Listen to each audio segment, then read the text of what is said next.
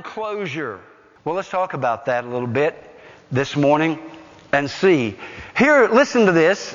I want you to open your Bible. You're going to think this is strange. Open your Bible to Luke chapter 12. You're going to ask yourself, why in the world is he talking from that scripture? But stay with me because I have something to show you from this scripture. Luke chapter 12, verse 13 to 15. Those who are seeking closure but are confused about restitution, justice, and revenge, listen to these words of Jesus in Luke chapter 12 and beginning at verse number 13. And one of the company said unto him, Master, speak to my brother that he divide the inheritance with me. Now I'm guessing, as you are, that the context is that probably there is an inheritance that should have been shared but one of the brothers took it all. Now I don't know beyond that what might have been the circumstances.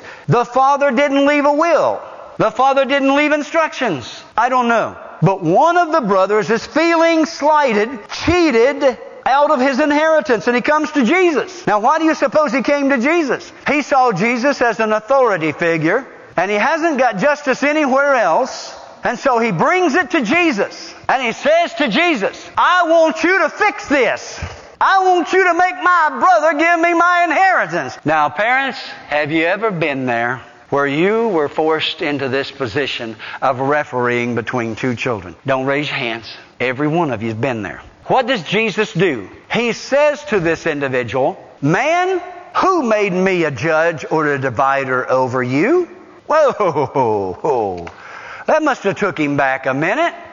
And he said unto them, Jesus then says to the whole crowd, Take heed and beware of covetousness, for a man's life consisteth not in the abundance of the things which he possesseth. When I first read that, I said, What a strange response.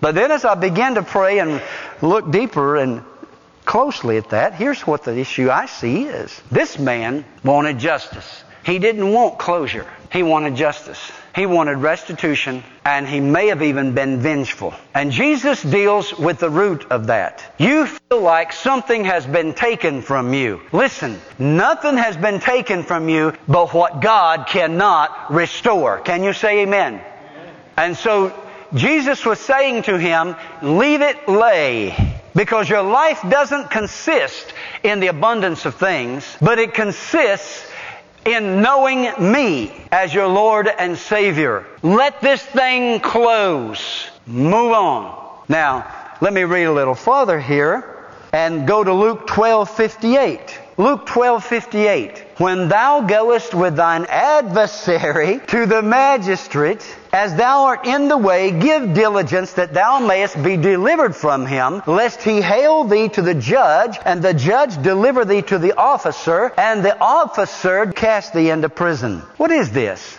Jesus is saying, seek closure.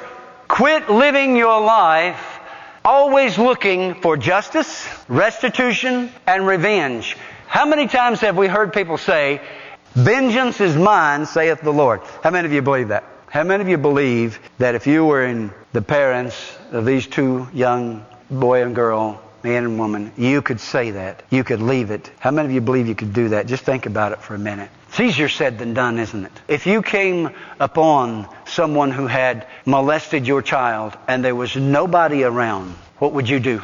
If you came up on your home, you came home one evening and you found your wife murdered, your children murdered, and the guy standing there with blood on his hands, what would you do?